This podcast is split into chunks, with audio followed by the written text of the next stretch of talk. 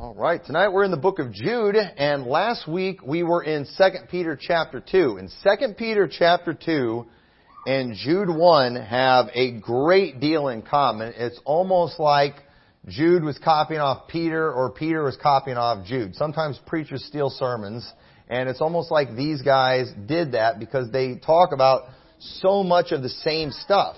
And I think last week's subject is worth continuing. Last week we talked about brute beasts and their feigned words. And I do think it needs, I want to continue it because Jude talks about the same thing. This term brute beasts, that, that term or that expression is only used in 2 Peter 2 and Jude. And we're going to see some differences in what Jude talks about from what Peter. And it, I'm telling you, it's pretty astounding what we see. And what I'm going to preach in this message, uh, some of it might come off as a little mean, but understand we're always going to get accused when we take the Bible. You're always, you know, the trendies will always tell you, you know, just preach the Bible, but that, but don't ever make application. You know, you can show us what the Bible says, but don't ever use a real life example, you know, that we can all relate to because that makes people uncomfortable. But we're going to do that tonight because this stuff is, is very important. So we'll start reading verse 3. It says, Beloved, when I gave all diligence to write unto you of the common salvation, it was needful for me to write unto you and exhort you that ye should earnestly contend for the faith which was once delivered unto the saints. Now, notice how the faith is singular. There is no such thing as the faiths. Okay? There's one faith. There's one Lord. There's one faith. There's one baptism. Eh, now notice how this faith that they were to earnestly contend for. Eh, and I, folks, please pay attention. I am not going to play tricks with the Bible tonight. You say you're just using scripture to fit your agenda.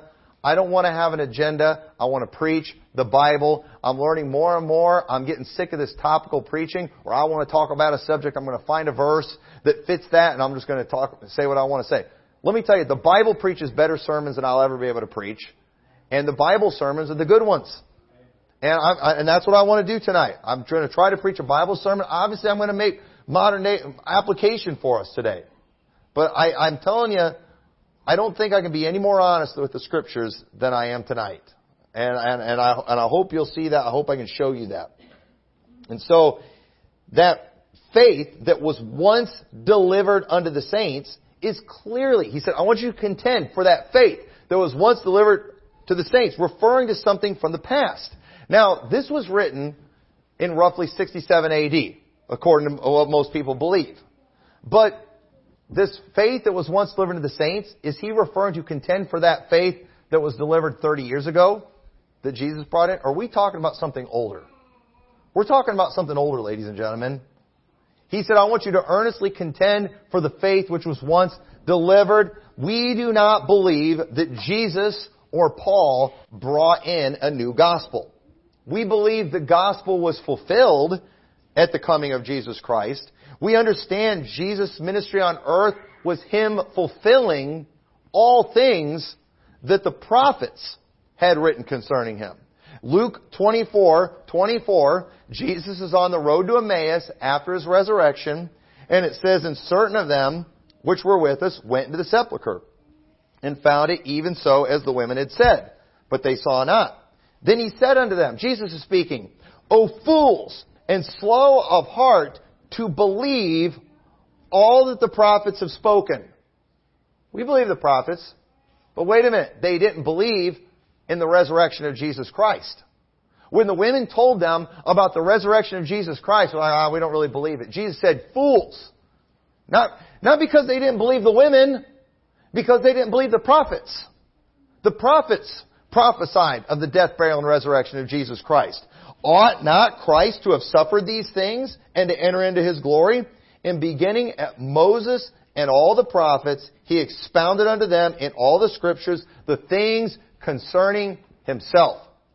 What did Jesus preach?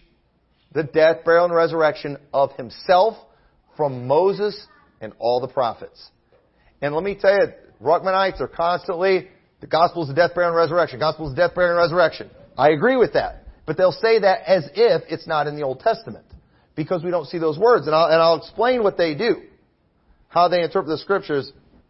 But let me tell you, it is damnable heresy to take words like gospel, faith, etc., and add, and just to add an S to it. To talk about gospels rather than gospel. There's only one. So verse 4, Jude, and Jude says, For there are certain men crept in unawares who were before of old ordained to this condemnation, ungodly men, turning the grace of our God into lasciviousness and denying the only Lord God and our Lord Jesus Christ. And notice these brute beasts, how they creep in. Okay? And let me, they are not always going to be obvious at first, but they will reveal themselves. They will always reveal themselves. Now, he's about to use judgments from the past to prove that God will punish these brute beasts. We're not going to take time to read it, but in verses 5 through 10, he goes through and he says, I will therefore put you in remembrance, though you once knew this, how the Lord having saved the people out of the land of Egypt, afterward destroyed them, believe not. And he gives several examples to show them, hey, listen guys, God is serious about judgment, and God, just like he judged the Sodomites, just like God judged all these other people, he's gonna judge these false prophets that are coming in among you. He's gonna destroy them. You better stay away from these people. That's what he, that's what he does in verses 5 through 10. So these brute beasts, notice what it says in verse 10, watch this, but these speak evil of those things which they know not. Watch this.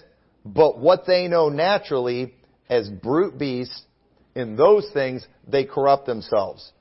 So these brute beasts, and good, I'm only going to call Bible names tonight. At least I'm going to try. Brute beasts, and I might call them creeps too because they creep in. Okay, so I think it's appropriate to do that. They are revealed by the things that they speak.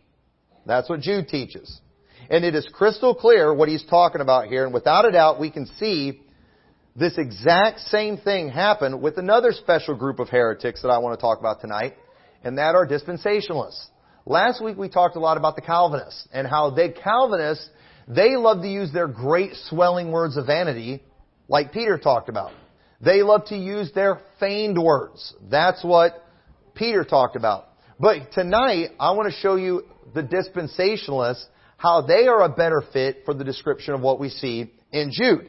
And I do want to make one thing clear. I do not believe that all who identify themselves as dispensationalists are unsaved or brute beasts. I do believe though, however, that many of God's people that are in God's churches in the past and in the present have been influenced and infected by the words and the doctrines that certain brute beasts privily snuck into the church. And I believe it has devastated Baptist churches. And I do believe, if I, I will just name a few of the original creeps of this stuff, Darby, Larkin, and Scofield. For sure.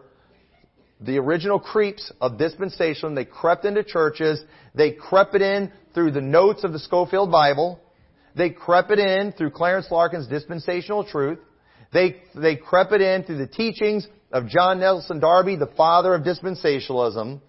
These were the original creeps. I do believe in modern days we have some new disciples of these brute beasts. I believe one of them's dead. His name is Peter Ruckman.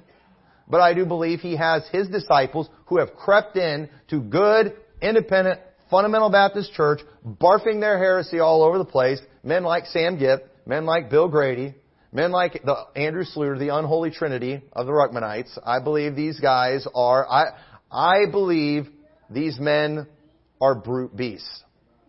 And I will show you from the scriptures, I will show you from their own words, I do not believe I am going out on a limb here.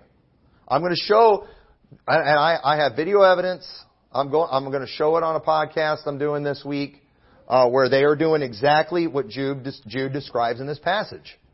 You know, are we not allowed when we see Jude warn us and Peter warn us and say, this is what they're going to do. When we see someone do it, can't we say something about it? Well, that, that's really divisive and mean. We were warned in the scriptures to watch for this.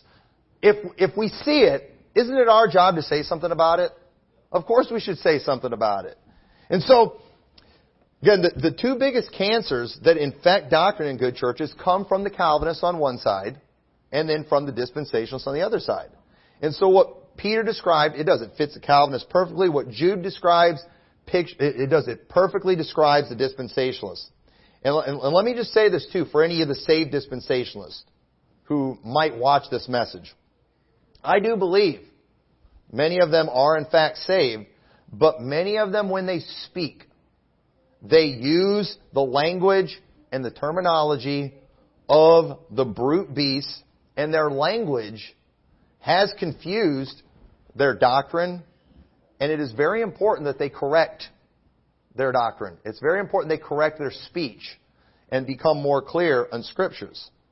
And so, if I may say something that we should all be able to agree on, everybody should be able to agree with this. Use of theological terms, like we talked about last week, does not necessarily equal teaching heresy. Some, ter- some theological terms make sense. They're accurate. You know, they, they have a good definition, they send a good message, but you know what? I think the words of God are better. And the truth is, if you're right on your doctrine, then you shouldn't fear using biblical language. Biblical language shouldn't mess up your doctrine. If it does, there's probably something wrong with your doctrine. And so, you, so I'm not afraid of that. If, if my position is correct, biblical doctrine shouldn't change that. In fact, the more I try to focus on biblical language, to me, the more it helps us clarify what we actually believe and it causes less confusion because I hate confusing people. And a lot of our theological terms, while many people, when they use them, I know what they mean and I agree with what they believe, those terms often cause confusion and I don't want to cause confusion. And I don't want to repeat some of that stuff we talked about last week. But how you talk tells us much about you. Just like people's accents identify them and what part of the country they live in. Understand the words people use in theology, it tells us who they've been listening to. It, it really does. And so let's look at some examples of ways people are using or misusing God's words today. And let's compare it to what we see as described in Jude. So again, last week we talked about the great swelling words. Today, what we're going to see are words that many, you know, that mostly dispensationalists use and what they do and how they just subtly change the words or they add to them or often redefine them. Dispensationalists like to take words that are rarely used in the Bible. Those are the ones that are easier to redefine, but you can sound biblical. You know, and so when you're saying perichoresis or something like that, you know, people are going to like, wait a minute, you know, what's going on here? That's not even, that, that word's not in the Bible, and I, I forgot what that even means. But at the same time, too, if you use a word that's in the Bible, like dispensation, it's only in there four times. So it's not going to be super obvious, maybe, you know, what it means to some people if it's only in there one time. So they do, they like to redefine them. And so understand, not every example I use is going to fit all dispensationalists. Okay? Again, I do, I believe there's a lot of good, saved people who identify with that doctrine. I wish they didn't do that, but at the same time too, they're, they're good people. I'd recommend their churches. They're my brothers. But uh, at the same time, you, you got to watch out for that. They really need to watch out for that stuff. And so, brute beasts. First thing, first thing about brute beasts, like Jude describes, they are incapable of seeing the spiritual message from the words of God. Because notice what it says in verse 10. But these speak evil of those things which they know not, but what they know naturally as brute beasts. In those things, they corrupt themselves. So, we understand the words of God, we saw this last week, they're spiritual. We understand that we saw last week, the natural man receiveth not the things of the Spirit of God, they are foolishness unto him. Oh, there are spiritual truths a lost man can't get. So if we have a scripture about a spiritual truth, and we've got a brute beast behind the pulpit, what's going to happen? Well, any, no, it's anyone's guess what could happen, but I will show you what has happened in certain instances. For example, uh, here's uh, a Ruckmanite revealing his spiritually dead state, and that's Sam Gipp. This is what he said in the message. Again, don't get nervous and, mean, no, we, God said this was going to happen. If we don't have Sam Gipps come into Baptist churches, and you know what that means? The Bible was wrong. We're going to have them come. The Bill Grady's are going to come. The Bible warned us about it. And I, listen, I was there. Before I heard Sam Gipp say this stuff, I liked him. I remember the first time I heard the clip of him saying Jesus wasn't his Messiah, I was like, uh, you know, I, I made so many excuses for him. Cause I, I liked him. He was funny. You know, he, he preached stuff that blessed my soul many times. And, uh, my spirit, don't really remember, but I remember my soul getting blessed several times from his preaching. And it was hard. It didn't make me feel good. But we were told this kind of thing was going to happen, and it's not supposed to be easy when it happens. When somebody reveals themselves to be a heretic, we don't have to enjoy it. You know, we're allowed to feel bad about it. But this was a quote from him. He said, you know, I call Jesus a lot of things. He is my Lord. He is my Savior. He is my friend. He's a lot of things. You know what I never call Jesus Christ? He's not my Messiah. As a Gentile, I was never promised a Messiah. He is Israel's Messiah. Direct quote from one of his messages. So, Here's the problem with that. John 1:41, he findeth first his own brother Simon and saith unto him, We have found Messiah, which is being interpreted the Christ. Isn't it interesting? I said, you know what? I never called Jesus Christ. I never call him my Messiah. You just did. You just called him Jesus Christ. It's the same thing. Verse uh, John 4:21. So we understand Messiah and Christ are the same thing according to the Bible. And in John 40:21, Jesus saith unto her, Woman, Believest me, the hour cometh when ye shall neither in this mountain nor yet in Jerusalem worship the Father. Talking to the Samaritan woman. Ye worship ye know not what. We know what we worship for salvation is of the Jews. But the hour cometh, and now is, when the true worshippers shall worship the Father in spirit and in truth, for the Father seeketh such to worship him. God is a spirit, and they that worship him must worship him in spirit and in truth. The woman saith unto him, I know that Messiah cometh, which is called Christ. When, when he is come, he will tell us all things. Jesus saith unto her, I'm not your Messiah. Are, are you a Jew? The Samaritans were never promised a Messiah. Is that what Jesus said? No. You know what he said to this woman who said, I know Messiah cometh? I that speak unto thee am he. You know why? Because he was her Messiah too. Well, okay, fine. That's because she was half Jew. so the half Jews are okay, right? Well, this is what Sam, this is what guys like Sam Gipp do. And, this, and I was there when he clarified what he said. I heard him do a clarification of this statement because he took so much grief for it. And let me tell you, his clarification was way worse. If you can imagine, it's worse than he's not my Messiah. His clarification was much, it was much worse. He tried to teach that the, the term Messiah, it encompasses many things. Okay, that's fine. And so he was saying, what he said, what, what I meant by that is, you know, one of the uh, ter- uh, terms Messiah means, one of the jobs of Messiah, roles of Messiah, I forgot how he said it exactly, is to be a deliverer for Israel. And then he went to Romans 11. Romans 11:26 says, "And so all Israel shall be saved." As it is written, there shall come out of Zion the deliverer that shall turn away ungodliness from Jacob. Now here's what happens when a natural man, here's what happens when a brute beast takes a passage that is about a deliverer. You know what he sees? He sees a man delivering people from a physical enemy. That's what he sees. Okay? But notice it says he's going to not turn away Romans, turn away armies. He's going to turn away ungodliness from Jacob. He ignores the fact too, Acts 3 shows that already happened. But here's what he doesn't do. He does, notice it says, as it is written.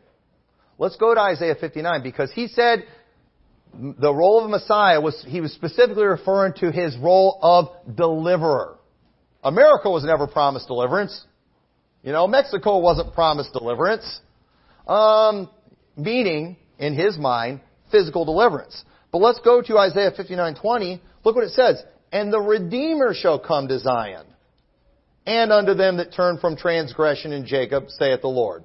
As for me, this is my covenant with them, saith the Lord. My spirit that is upon thee and my words which I have put in thy mouth shall not depart out of thy mouth, nor out of the mouth of thy seed, nor out of the mouth of thy seed seed, saith the Lord, from henceforward and forever. Notice that in Romans it called him a deliverer, but it was quoting from a passage in Isaiah that called him a redeemer. You say, which one is it? Well, they mean the same thing. So let me ask, my question to Sam Gipp is, and I did ask him about this, and he freaked out on me. And I said, is he not your redeemer? He didn't appreciate that question. Well, I would never promise to deliver. We don't promise to deliver as Americans. Wait, no, that's talking about a redeemer. Do you, when, when churches sing redeemed, how I love to proclaim it, or I will sing of my redeemer, do you get up in church, hey, he's not your redeemer? Are you a Jew? No, you better believe he's our redeemer. You better believe he's our redeemer because what he did was not come to deliver us from harm, he came to deliver us from our sins. That's what the Messiah came to do. That's what Israel needed. And, and understand too, that yes, the Gentiles were included because look at this in Isaiah 11:10, and in that day there shall be a root of Jesse, which shall stand for an ensign of the people. To it shall the Gentiles seek. So we see that this, this ensign, this, this root of Jesse, this deliverer, the Gentiles were going to seek after him too. Isaiah 49:6. Because here's, here's the other thing too. Do you know the word Messiah is only used two times in the Old Testament? Two times. In Daniel 9. Daniel 9 is the only place where that word is used in the Old Testament, but they make it like a Messiah is this special thing that's just for the Jews. That's only used in Daniel chapter 9. And, and so the, the, the thing is, he's just, he's just telling you. No, it's this really specific thing, but no, it, understand, he obviously doesn't know what the word means. Isaiah 49, 6, and he said, it is a light thing that thou shouldst be my servant to raise up the tribes of Jacob and to restore the preserved of Israel. I will also give thee for a light to the Gentiles, that thou mayest be my salvation unto the end of the earth.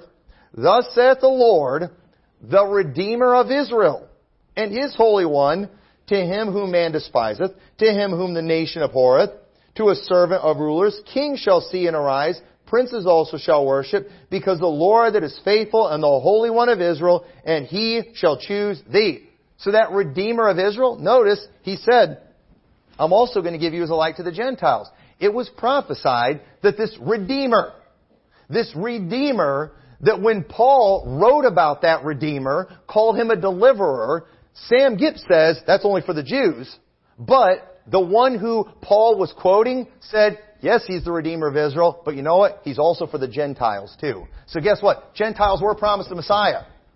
And not only were they promised a Messiah, they were promised a deliverer, they were promised a Redeemer, so Sam Gipp is just dead wrong. I don't care how you spin it, what Sam Gipp says about Jesus not being his Messiah, it is heretical, it is damnable, and he's not capable of seeing the truth. He only knows what he knows naturally as a brute beast. He doesn't see how important it is for a deliverer to come and to deliver people from their sins. What does he see? A military victory.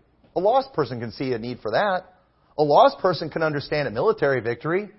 But you know what? It's not about military victories.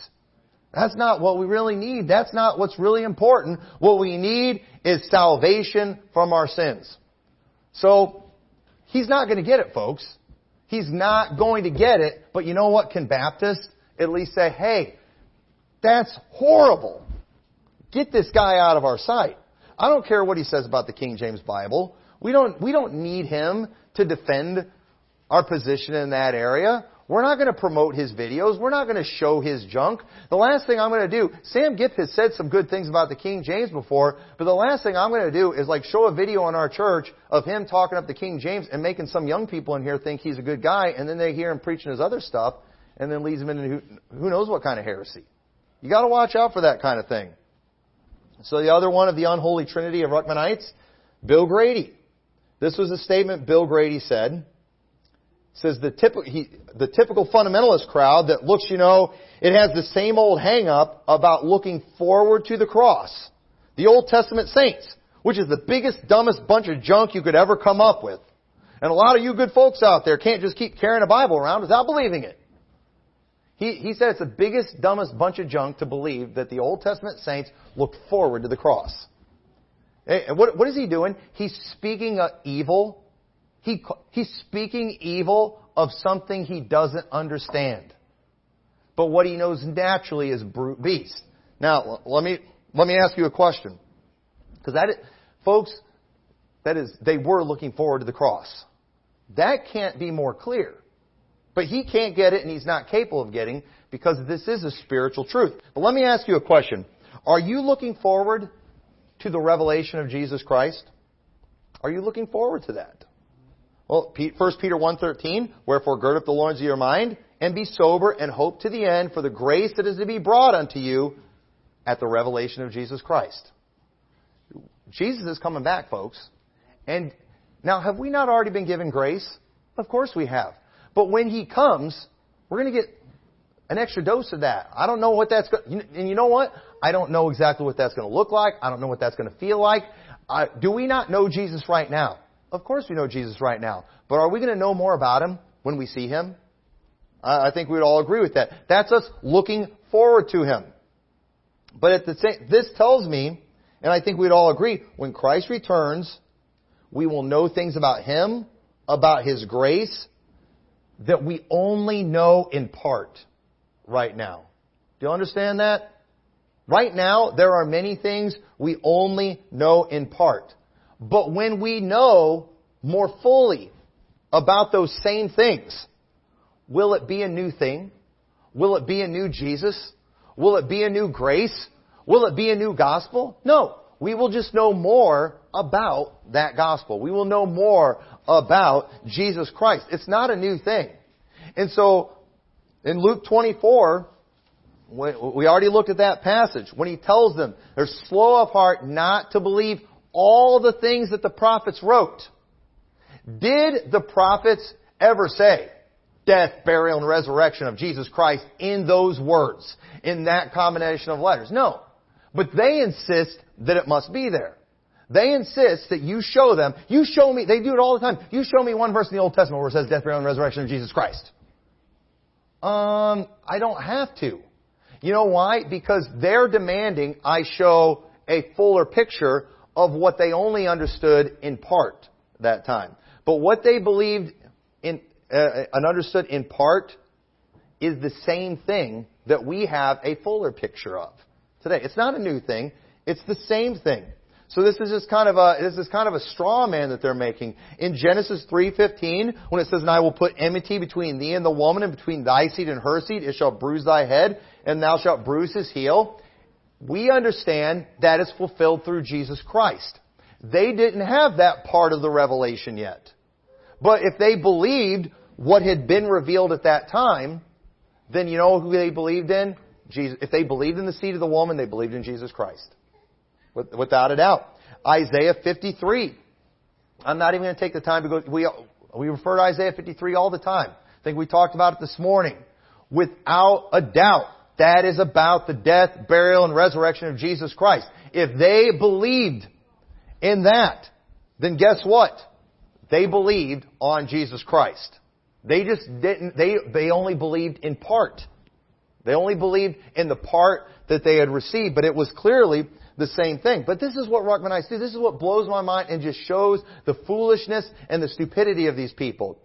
Over and over and over again, they go around screaming, the gospel is the death, burial, and resurrection of Jesus Christ. The gospel is the death, burial, and resurrection of Jesus Christ. And, but and, and, and we agree with that. But the problem is they're saying that as if, because all they see are a combination of black words on white paper. Here's what they don't see, the message. They don't understand the spiritual message. And listen to this. This is what blows my mind. They repeat that over and over and over again, and here's the part they miss.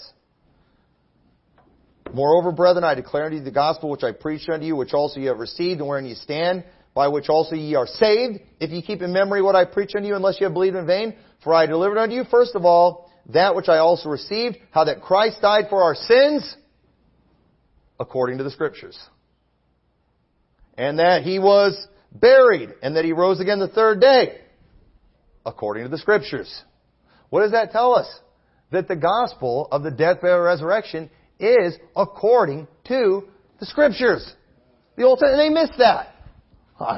I did, I went and searched on eSword and Sword Searcher and Bible Gateway, and I typed in death, burial, and resurrection, search by Old Testament, and know how many results I got? Zero.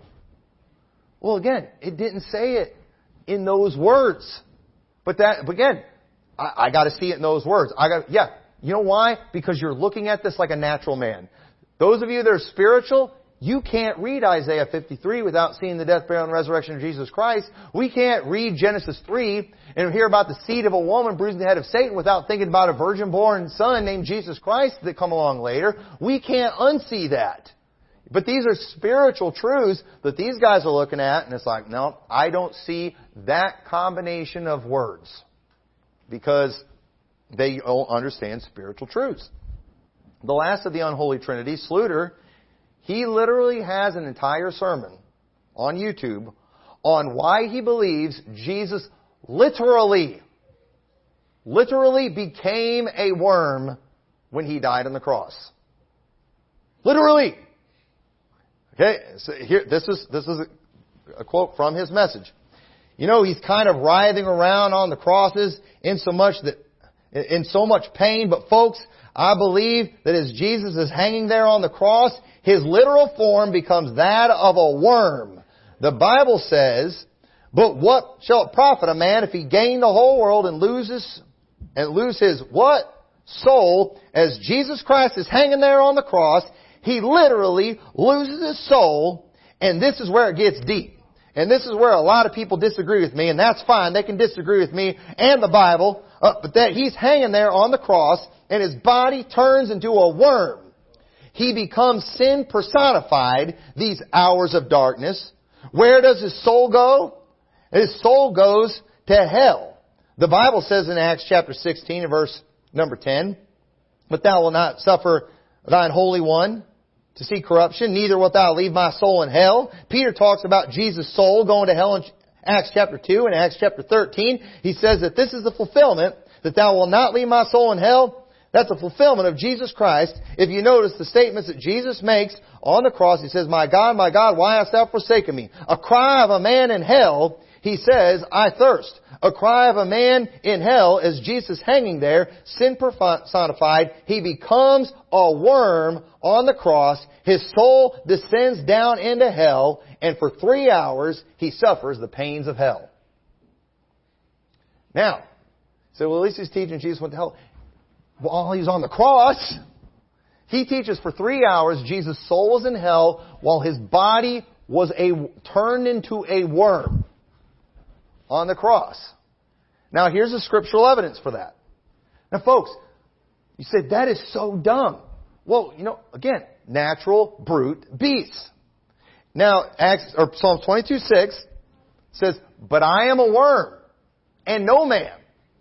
There you go. Let's keep reading. A reproach of men and despise of the people. And they that see me laugh me to scorn. They shoot out the lip. They shake the head saying, He trusted on the Lord that He would deliver him. Let Him deliver him, seeing He delighted in him. Now, is this passage here, it was written by David, but was this passage about prophetic about Jesus? Of, yes, it absolutely was. This is a prophetic passage about Jesus. I believe David, when he was writing, he was writing about himself. This was how he felt at a low point. But what he was writing about himself under the inspiration of the Holy Ghost was also prophetic about Jesus Christ. And many of the Psalms are like that. And when he said, but I am a worm and no man, that is to be taken literally according to Sluder. And so while it was dark, Jesus transformed into a worm there on the cross.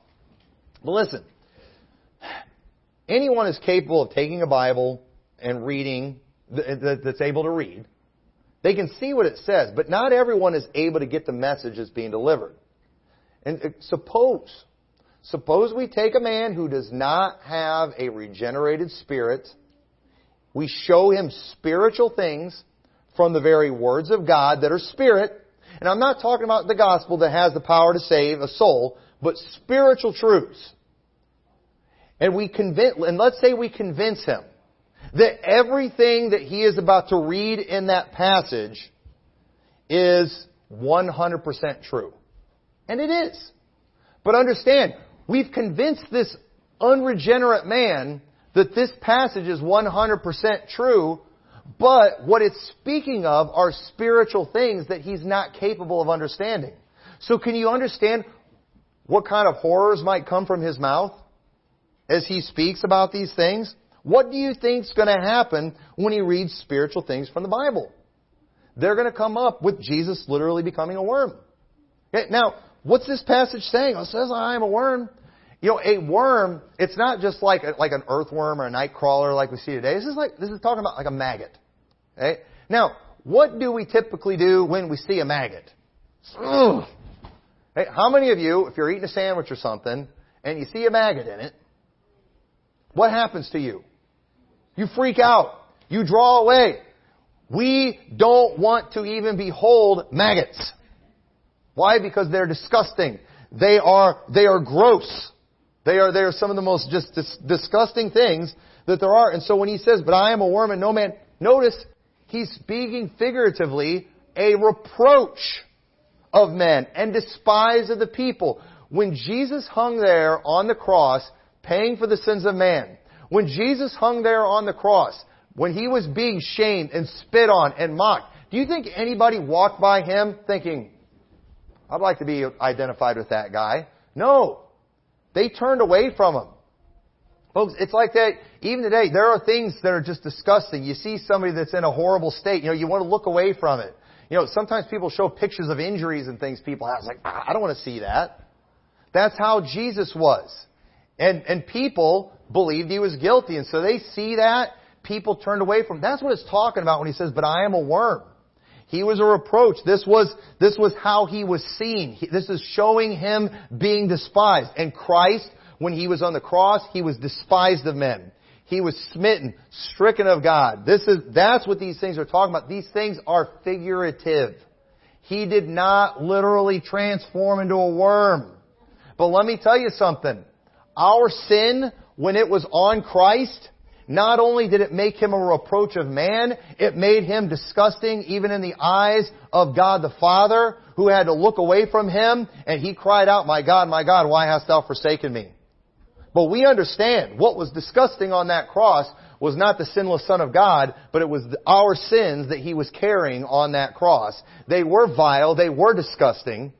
And while men were disgusted by it and He was a reproach of man, you know what? We look to that for our salvation. That is where our salvation comes from. And it is, it's a beautiful thing to us. The, the, because of the hope that comes from it. But folks, that's not what Sluder sees when he sees that passage. You know what happens when a natural man is convinced that every word of the Bible is true? They come up with crazy sci-fi type carnality. That's why they teach angels and humans intermingling with each other.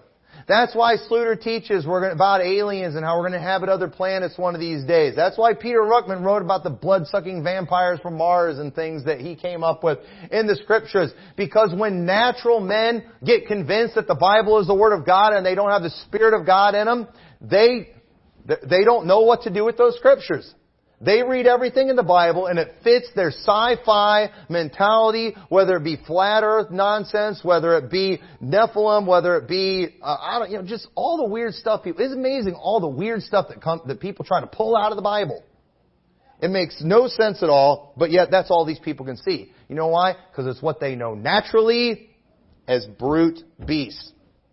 And so brute beasts, they speak evil of things they understand not. And that is why, I mean, you should hear guys like Sluder, how critical he is towards people who teach the death, say the death, burial, resurrections in the Old Testament. He scoffs at that. He mocks that.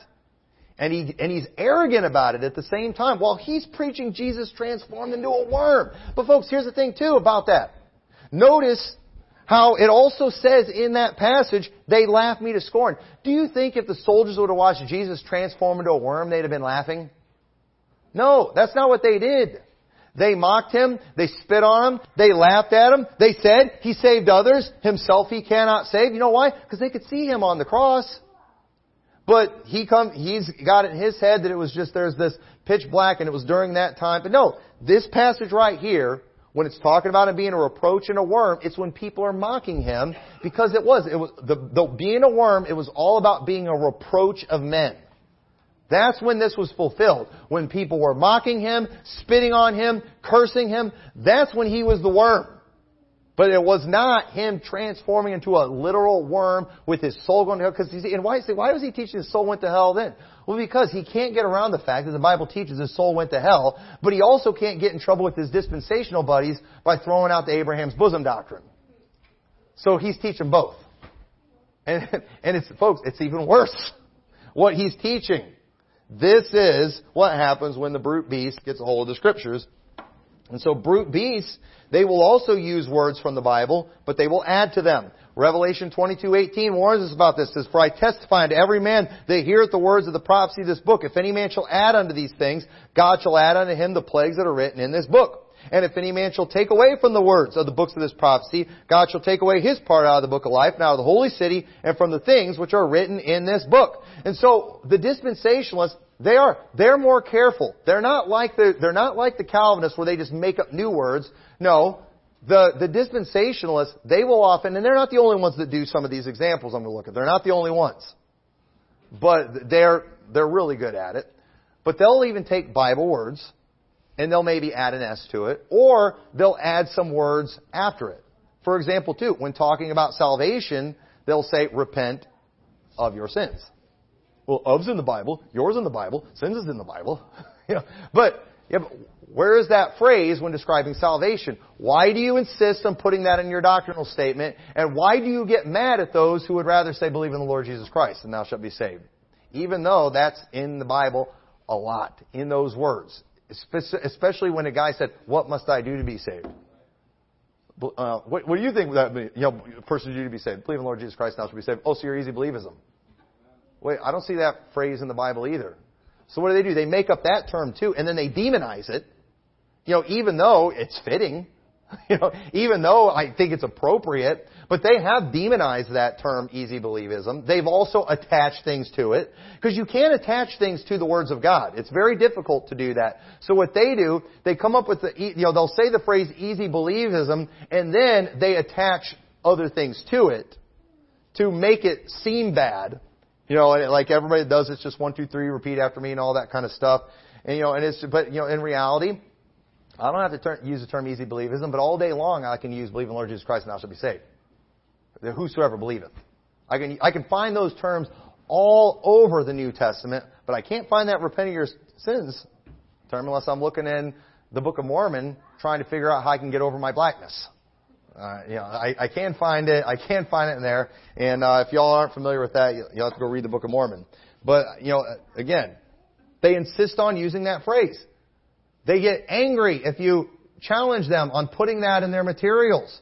Why? I, listen, you know, I, I, again, some people they confront the pastors foaming at the mouth. Why does this say repent of sins? You believe in works salvation. You know, obviously somebody did that. If somebody would have done that to me, I'd be like, you're a weirdo, get out of here. But I, you know, fortunately for me, when I, the way I was challenged on this, it was not by somebody coming up to me foaming at the mouth. I saw a video where somebody was talking about it, and I was like, oh yeah, that makes a good point. I don't think a person's got to quit sinning to be saved. And then I went and I looked at our tracks, and I was like, oh, it says repent of sins in there. And I was like, well, I guess I'm going to get rid of those. And, you know, and I, I, did, I had to get rid of some of our stuff. We gave out these John and Romans that had a plan of salvation there that, and, and it had that in there. I was like, I don't want to be giving these out if it's giving people the wrong idea. And so I, did, I didn't have any problem doing, doing that. I, I have no problem. Again, you know why? Because my doctrine was not repent of sins. It was believe in the Lord Jesus Christ. So when my, I'm challenged to be more biblical in my language. If I said repent of sins, I didn't mean quit sinning. I meant change your mind about your sin and believe on Christ. But at the same time, if I'm, when I was challenged to be more biblical in how I phrase these things, I had no problem with that because the more biblical terminology did not mess with what I believed in my heart and did not uh, mess with my doctrine. So I have no problem with that. But when people insist and refuse to change, there's something wrong with them. They, they shouldn't have a problem with that. You know, again, dispensations. Because a dispensation, man, I'm already out of time, but it's, it's simply an administration. But that word's only in the Bible four times. So it's easy to not notice it, not notice the meaning. Because what do people always say? I don't believe in dispensationalism. Well, the word dispensations in the Bible four times. Well, the word dispensationalism isn't in the Bible four times. The word dispensations isn't even, it's not in the Bible. Dispensation is, what does that mean? Let's define the word. You know, for if I do this thing willingly, I have reward, but if against my will, a dispensation of the gospel is committed on me. He's just saying, I have this administration, I have this job, I have been given this role, I have been given this job, this dispensation, this economy of presenting the gospel to you Gentiles. That's all that's, that's all that is. That's all dispensation is. And yet we have whole books on dispensationalism that doesn't even, that barely talk about the gospel going to the Gentiles. That it, it's it blows my mind. The doctrines of grace. That's a Calvinist thing. You know why they call it the doctrines of grace? Because first off, well, doctor, I mean, who doesn't want to believe in the doctrines of grace? Well, wait a minute. I do believe in the doctrine of grace, but they can't say the doctrine of grace because the grace that they teach you cannot find in the scriptures. So what they tell you, you know, because we read, for by grace are ye saved through faith, and that not of yourselves, is the gift of God. They see that the faith is the gift of God, rather than the salvation being the gift of God. And so because there's so many passages that don't fit Calvinism, especially, you can't read anything about grace in the Bible and come up with Calvinism. So you need to understand these other doctrines. So we're going to teach you the doctrine of predestination. We're going to teach you the doctrine of election. And if you understand all these other doctrines, then you'll get grace. Wait a minute. Why can't I study grace to learn about grace? I mean, if we're, if we're wanting to learn about grace, shouldn't we be able to study grace? But not with Calvinists. You've got to learn these doctrines. And, that, and, and again, election's a biblical word. Predestination's a biblical word. But notice, those are also words that aren't in the Bible that much. And they don't use those words the same way. They, so again, it's, these are tricky. They add this idea of the doctrines of grace because studying grace will never bring you to their conclusion. So they attach other doctrines to grace because grace is a very important doctrine that people need for salvation, which is why it is one of the clearer things of the scriptures. It is one of the clearer things. It's easy to understand that salvation is a gift. That's easy to understand. You know why? Because people need that to be saved. This isn't like some of these deeper spiritual truths. This is a very simple, bottom shelf thing, but these guys complicate it. And they act like you gotta be super smart, you gotta learn all those big words in order to understand it. You know what this is that they're doing? They're spoiling you with philosophy and vain deceit.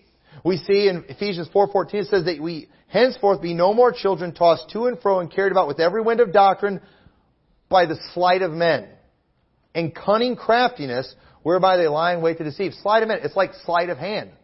What is that? When a magician's doing something, they distract, they do something, I don't know any tricks, but they, they do something to distract you so you won't see them do the trick.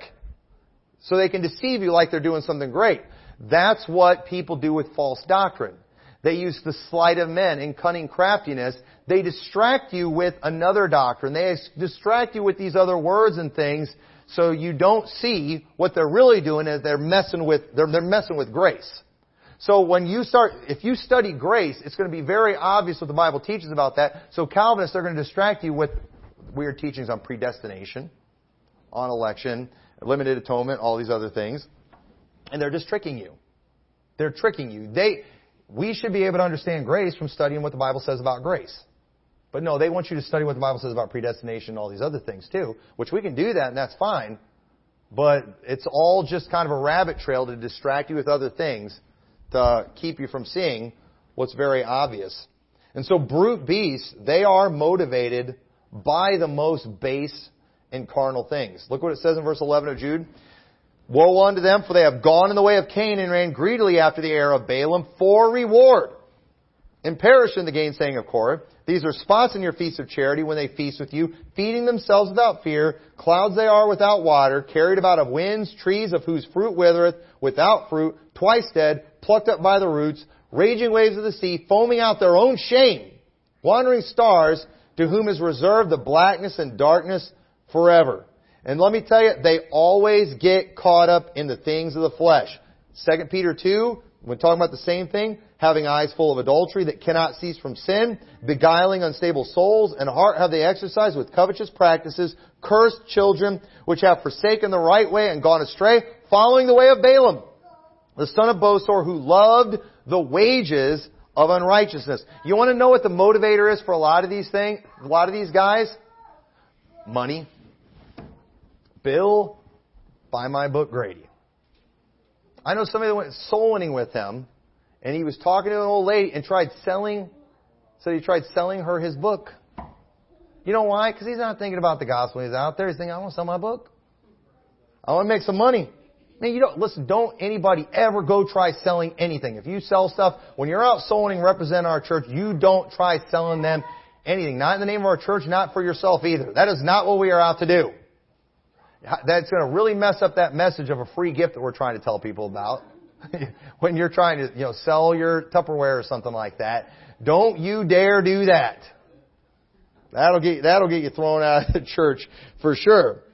But well, you know, because understand too, these people, they're not all sexually immoral. That, you know, it wouldn't benefit them financially for being busted for being a pervert. That's not, it's not, it doesn't always manifest itself that way. Did you know, because here's the, even lost people are capable of loving their wives or being afraid of them. You know, and, or, and how a divorce would ruin them financially. So, you know, there's lost guys that are in it for the money that are faithful to their wives because they can't afford to get in trouble in that area. So just because somebody stayed married to somebody doesn't mean they're good. You know, they're not all going to have the same problems, but will always be carnal things. The wages of unrighteousness. The prestige. That was what they told Balaam. I will give you great honor. That's what he kept promoting. I'll give you honor. These guys, they want to be big shots in the Baptist world. They want to be big in some movement or whatever. They want to make the money. But it's always carnal things that they're motivated by. Always. And so the brute beast will always react violently to correction with the words of God. And in John 6:63, it is the spirit that quickeneth, the flesh profiteth nothing. The words that I speak unto you, they are spirit, they are life. But you know what Jesus said in Matthew 7:6? Give not that which is holy unto the dogs. Neither cast ye your pearls before swine, lest they trample them under their feet and turn again and rend you. Okay, anybody can get mistaken. Anybody can go into error. Anybody can unfortunately be around somebody too long and pick up bad terminology.